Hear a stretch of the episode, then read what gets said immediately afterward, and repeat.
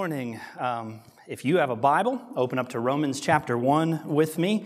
Uh, my name is Aaron. I'm one of the pastors here at Living Hope. I'm going to ask for a little grace again this week. I still have this lingering cough um, that I just can't shake. I've been to the doctor. The doctor said there's nothing wrong with you. And I said, I beg to differ.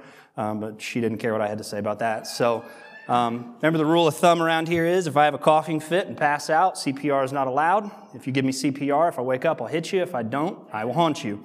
All right? So none of that here, but uh, just appreciate a little grace in that if I start coughing. Uh, we're in this series called The Genius of Jesus, where we're looking at the gospel through the lens of the book of Romans, seeing how Paul had written to this church he'd never been to. He knew very few people at that church. And now Paul is writing this letter to them to ensure that they understand the gospel that Paul preaches. And so I'm going to invite you in Romans chapter 1, if you'll stand with me in honor of reading God's word. We're going to start in verse 21 and we're going to read down through verse 23.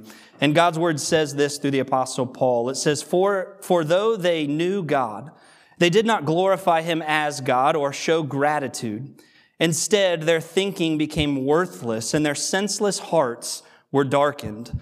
Claiming to be wise, they became fools. In verse 23, and they exchanged the glory of the immortal God for images resembling mortal man, birds, four footed animals, and reptiles.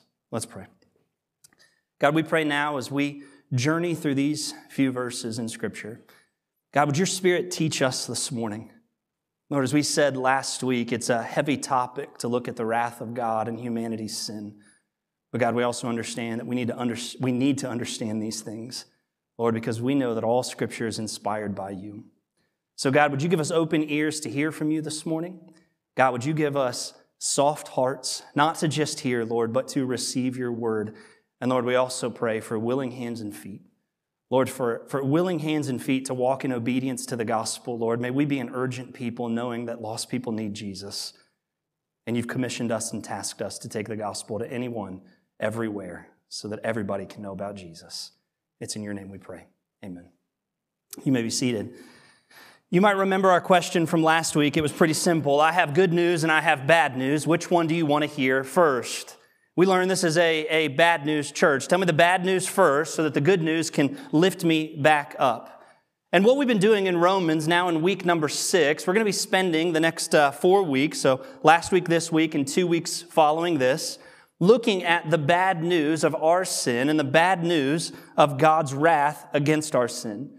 And we started that descent into this journey last week where Paul, as I said a moment ago, he's giving this extensive explanation to the church in Rome of the gospel. But to fully understand the gospel, we have to start with the bad news. And we addressed it last week. Why start with the bad news? Why can't we start with the good news? Well, it's because of this. The good news of the gospel is only good news when we understand the bad news first.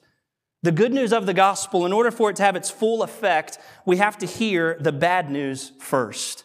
And we said in verse 18 of Romans chapter 1 that God's wrath has been revealed against sinners. Uh, as we, as a reminder, aren't you glad you came to church today? Wrath of God, sin, we're terrible people. Hopefully this encourages you to the best of my ability. Right? God is righteous, Pastor Joe preached in verse 17 two weeks ago. Therefore, God can't be in the presence of sin. We used that three word phrase the past couple weeks God hates sin. Therefore, when our God judges sin, it's right for him to do so. It's not a reactionary thing that God does in response to sin. Rather, God's judgment, his righteous judgment against sin, flows from his character.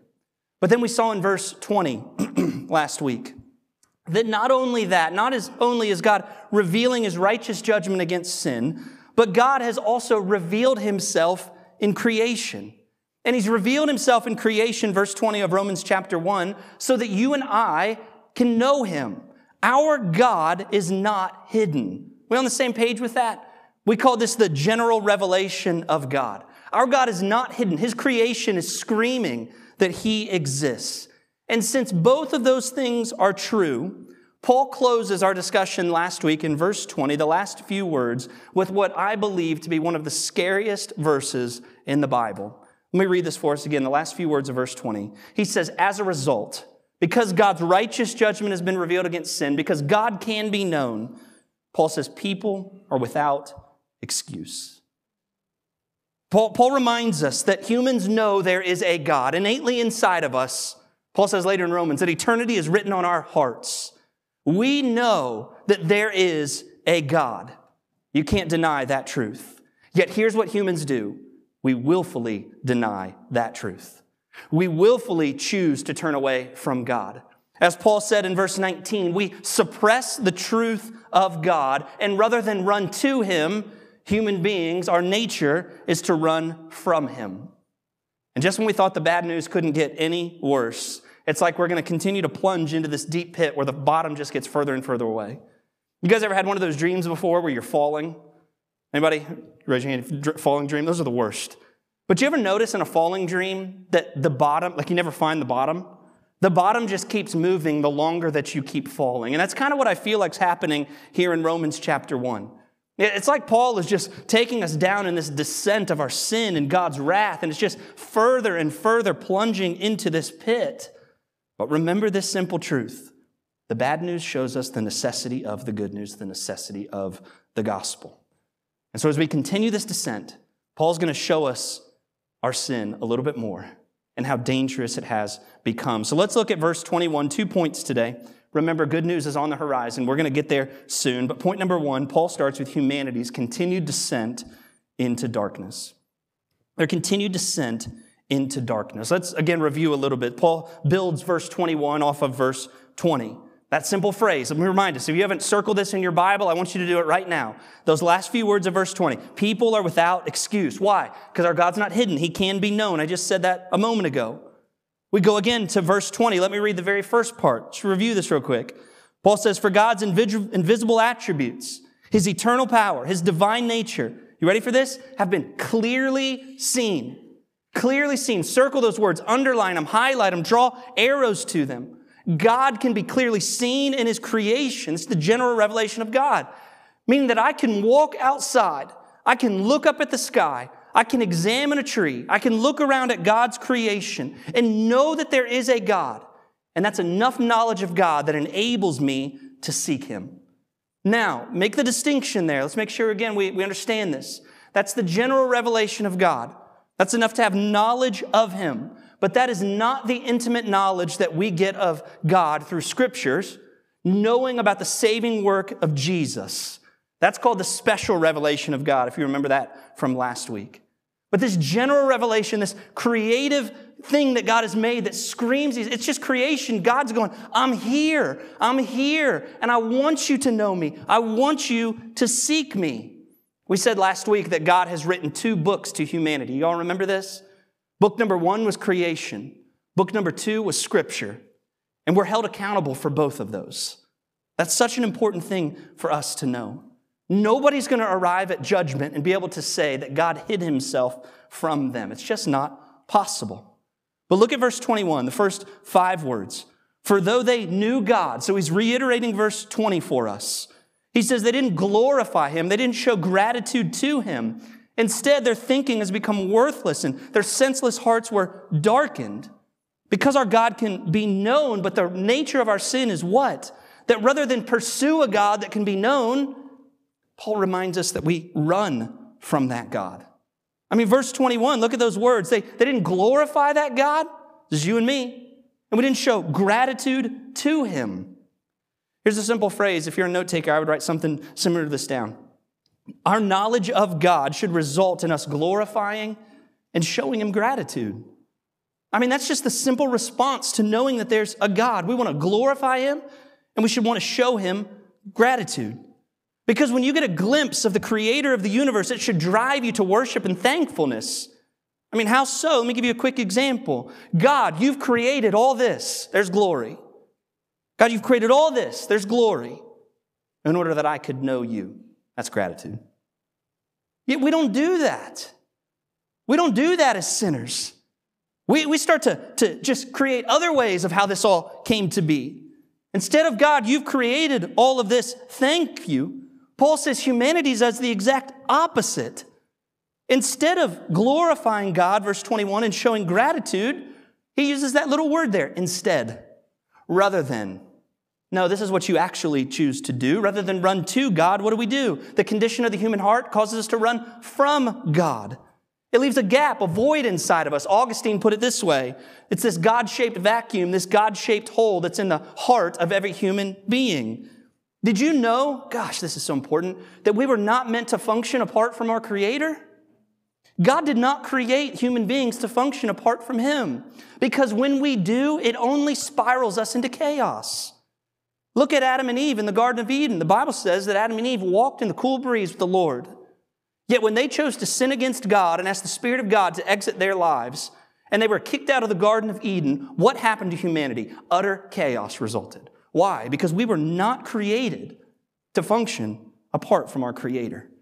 And, and Paul gives us two phrases here in verse 21 about the human condition apart from God. The first is this. These are so, man, we're going to see these are so culturally relevant today. He says first that our thinking becomes worthless. That when we try to live life apart from our Creator, separate from Him, that our thinking becomes worthless. What does that mean?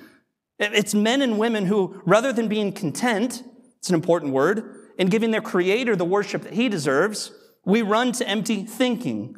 The, the phrase there in the Greek means to um, be distracted by empty speculations and empty theories.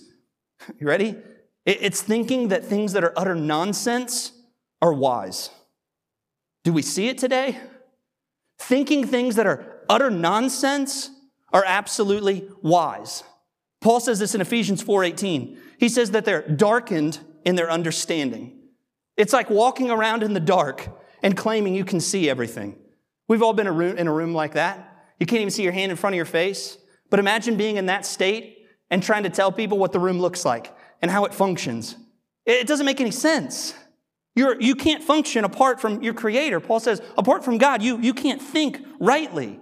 Your mind is going to be consumed with nonsense, consumed with ideas that are utterly senseless. What God defines as sin, we begin to define as normal. What God defines as sin, we begin to say, no, that's okay. And Paul says, no, that's not what's happening. Your thinking is worthless and it's senseless and it's foolish, but it's the natural result of being separated from God. Do you understand that? What else do we expect when human beings are apart from their Creator, other than them to think foolishly? Then Paul goes on to say, he says, when we run from God, our hearts are darkened. That's actually a Greek phrase that re- refers to that vacuum that's created. Do you know when a vacuum is formed, it must be filled? If, a human, if the human heart has a vacuum inside of it, it's an empty space and it must be filled. And it was reserved for our Creator, but now it's left empty. And so what do we do? We try to fill it with other things because your heart craves worship. My heart craves worship. And that space in my heart is reserved to worship something. And if I tell the Creator to exit, something else will fill it. Something else will fill my heart and I will worship that thing. Why? Because I wasn't meant to function apart from my Creator. There's a God shaped hole inside of my heart. You can't put the square peg in the round hole, it'll never work. You may get it to fit slightly, but there'll still be gaps. You can only be fully satisfied in Jesus and fully satisfied in your Creator. Anything else is insufficient. Y'all, when we reject God, this is much, as much us as it is the Romans here. And we shouldn't be surprised when we see these things. We shouldn't be surprised when this is in our culture. We look around the world today. Christian, don't be surprised.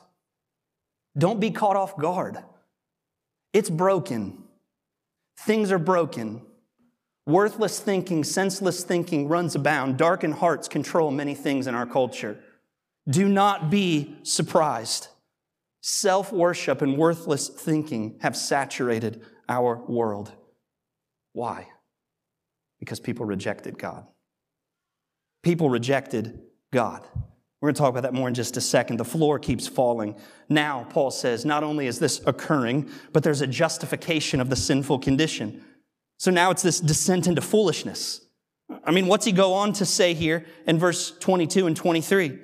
He says, claiming to be wise, they became fools. This verse is fascinating and terrifying at the exact same time. Because verse 21 left us in this condition of worthless thinking and self worship, total disregard apart from God. But what's fascinating to me now is in verse 22, the justification that occurs. I mean, literally, what's going on in verse 22 is apart from God, what we see is that we will justify wickedness and we will justify sinfulness as okay. And we'll do it under this umbrella of we've been enlightened somehow. We're, we have more wisdom than what we used to have. We've evolved as the human race. But Paul says, no, no, no. In verse 18, the only reason this is happening is because you've suppressed the truth. You've destroyed God's word You've distorted God's word and you've denied God's word. And as a result, rather than making God's word the source of truth, you've made yourself the source of truth. Aaron came to preach, I think, this morning. We've made ourselves the source of truth and justifying it as wisdom. And in return, we've justified nonsense. Listen, friends, we can make it sound wise, but it is foolishness. It is utter foolishness. I don't mean to be crude this morning, but I think when the Word of God is so clear, we need to make sure we're on the same page. That word fool in your Bible, I want you to circle that. That is the Greek word where we get the English word moron. Isn't that wild? They're, let's read that again. Claiming to be wise, they became morons. Foolish, senseless, and friends, talked with Pastor Joe about this this morning. This is so important for us to understand right now because this is occurring in our culture, in our back doors, in our schools, on the programs that we watch. And it never hit me until Friday night. It's coming after our kids. I'm not trying to be the old school preacher that's going to get up here and condemn stuff and then just walk out of here acting like this is nothing. This is important biblical truth for us to understand this morning. My family on Friday night, I'm not going to say which one it was, we tried to watch a movie with our kids that came on one of the streaming services. Had to turn it off within 10 minutes. Because in 10 minutes, it was blatant, it wasn't hidden anymore. They're coming after our kids. They're trying to indoctrinate your children to what is foolish as wisdom, and they don't want you to see it. They're not hiding it anymore. It's blatant. But this time they're trying to hide. Anyways, goodness. It's coming after our kids. Go human sexuality, gender, issues of life, human worth. We could go down the list. It goes on and on and on. But here's the first thing that I would tell you as a, follower of Jesus, if you're a parent in this room, you need to, to be tuned into this. Do not be surprised. We now live in a day and age and a time and a season and a cultural moment where foolishness is masqueraded as wisdom. Don't fall for it. Do not fall for it. But do not be surprised when culture pushes back on biblical truth. Do not be surprised when you stand up for things, biblical values, things that the Word of God is abundantly clear on, when the culture presses back against you and says that you're a bigot and you're a hypocrite and you don't know what you're talking about. Paul told us in verse 18 lost people are just suppressing the truth destroying, distorting, and denying the Word of God, claiming that which is foolish as wisdom. Do not be surprised. Do not be surprised when they masqueraded under the umbrella of wisdom and evolution as human beings and we've become further than we used to be. No, it's going to happen. But here's the second thing we need to understand here before we get to verse 21. Don't you dare give up ground and make the decisions you have to make in order to protect your kids and protect your family. Y'all, we need Christians who stand for truth.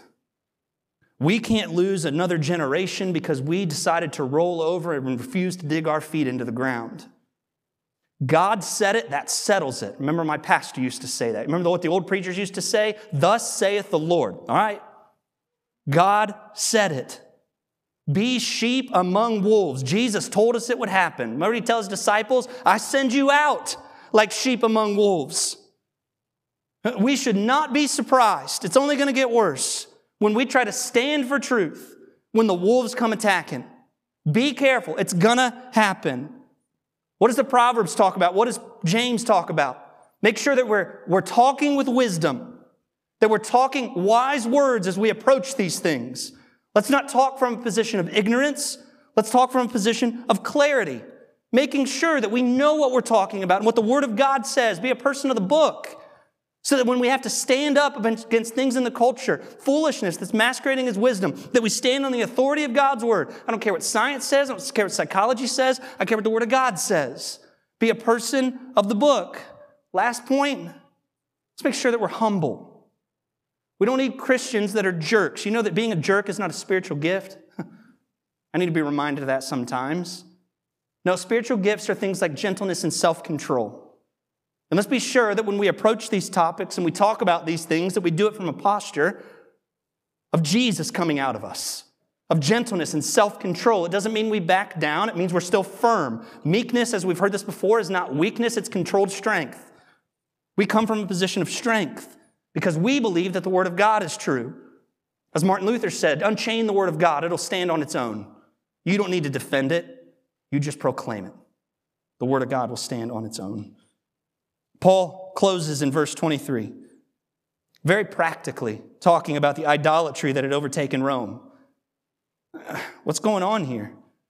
He says they have these gods. I mean, look at what's going on here. They, they said, God, get out of here. We're going to worship other stuff, the stuff we can come up with. What were they? Mortal man, birds, four footed animals, reptiles, stuff that we don't often see anymore. We have our own idols we've exchanged for worship. I won't forget, several weeks ago, I told you this when Pastor Joe came to me and we were talking about this verse. He said, just imagine that you go outside, you see the Creator and what everything that He's done around you. And rather than giving Him the glory and gratitude that He deserves, what humans do is we say, nope, and these guys in Rome were then fashioning out of wood and stone and whatever it was, these, these creatures, these animals, these birds, these reptiles. And they would build this thing and then they would step back and they would worship that thing that they just created. Exchanging the, the creator for this created, giving the worship that the creator deserves, giving my worship to this thing I've created. It's just another form of self worship. And it's dangerous, Paul says. In Rome, any and every idol that you could possibly imagine, worship what you want, when you want, how you want. But what does Paul remind us? Any worship, whether it's self or these things that's not given to God, is foolishness. Because something always has your heart, and you're always worshiping something, and the only one deserving of my worship is God. To give anything else my worship is foolishness. And so I want to close with this kind of a couple of thoughts here. We're going to continue this descent into darkness over these next couple weeks as we before we get into the, the good news that is the gospel. And this floor is going to continue to get lower and lower and lower. But I want us to remember that there's hope in the gospel. There's good news on the horizon. I want us to remember, Christian, we shouldn't be surprised with what's going on culturally around us. Remember, don't compromise in those things, but also remember this that we serve a Jesus that can take the darkest, most foolish heart and transform it and make it into a new creation based on 2 Corinthians 5:21. That our God can take the murderer and make him an evangelist. Remember that story? Apostle Paul? Our God can take the most foolish, darkened heart and transform it for his glory because he's the one that forgives sins and creates new creations. But here's the other temptation, and I'll close with this simple story. The other temptation is this, and I, I tend to do this. I, I, look at what's coming after my kids, and as a dad, I get incredibly defensive. And I just want to go and choke slam some people. I had to grab Pastor Joe and John about a month and a half ago because of a situation that occurred with one of my kids, someone coming after one of my kids. And we were about to throw down. You probably, th- you're probably to have to bail us out of jail if things didn't calm down. It just got wild. But I'm reminded that sometimes in the midst of hopelessness, that I can let the hopelessness creep into my soul. Right? I see everything decaying around me, and I can just get hopeless. And I think, Lord, the, the world's going to hell in a handbasket. There's no point in trying anymore. I'm just going to create my own little homestead at my house. I'm never going to leave. We're never going to turn on the TV. We're never going to turn on the radio. We're just going to live in our home. We're going to eat peanut butter and jelly and raise cows in the backyard of our neighborhood, you know? We get hopeless. I was reminded of a story this week, and I, have always been fascinated with this story. It was about some scientists, and this is a true story. I'm going to get the times wrong, but they had these two big vats of water. Maybe you've heard this before. And they would take these mice. They took that first vat of water, and they'd put a mouse in that water, real deep. Mouse had to sit there and tread water and swim. And they said after a certain length of time, I want to say it was maybe 30 minutes or so, maybe a little bit longer, that after they put that mouse in the water, that the mouse would get exhausted from swimming and treading the water for so long that eventually it would give up and it would just drown, it would die. But then they did a different experiment. They took that mouse, different mouse, the first one was dead, and they put it in that vat of water. They let it tread water for just a little bit shorter than that first mouse died. Then the scientist, right when it was about to give up, picked it up out of the water, kept it out for just a few minutes, put it back in. You know what that mouse continued to do? Tread water. And for a mouse initially that died within 30 minutes, they said that if you occasionally pulled that mouse out of the water and then quickly put it back in, that they could tread water for hours and hours. Why? Because they had hope. That mouse all of a sudden had hope that if they just held on a little bit longer, that they'd get scooped out, out of the water and they'd be rescued. Can I remind us, gosh, let me just remind we have hope as followers of Jesus. Peter said that we are resident aliens in this world, sojourners. We are simply passing through. This is not our home. What did Billy Graham say before he passed away? Someday you're going to hear that Billy Graham died, but he said, Oh no, I'm more alive than I've ever been. I wasn't made for this world. He also put it this way He said, When I died, I didn't leave this earth, I simply changed my address. When we leave, we're going someplace better. Don't let hopelessness creep into your heart. Heaven awaits the follower of Jesus. But also remember that we've been left here as ambassadors of a greater kingdom. And although we see decay around us, and we need to speak truth into all of this, it's our job, our role as Christians. Let's not forget that our, one of our main tasks is to make, take as many people with us as we can. Let's be about the gospel business. Let's be about truth proclamation. And let's trust Jesus for the results. Let's not be a hopeless people. Let me pray for us. Father, thanks for your word for this day. God, even in the midst of hard truth and challenging truth,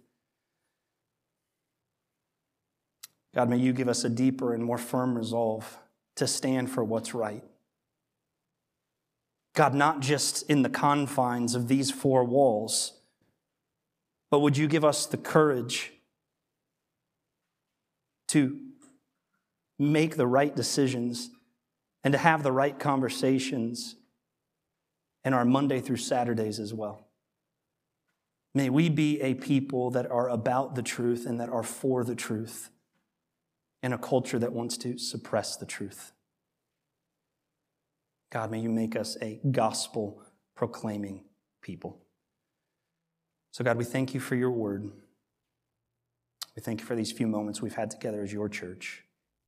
I pray now as we sing, giving you the glory as we saw, Lord, the glory that only you deserve.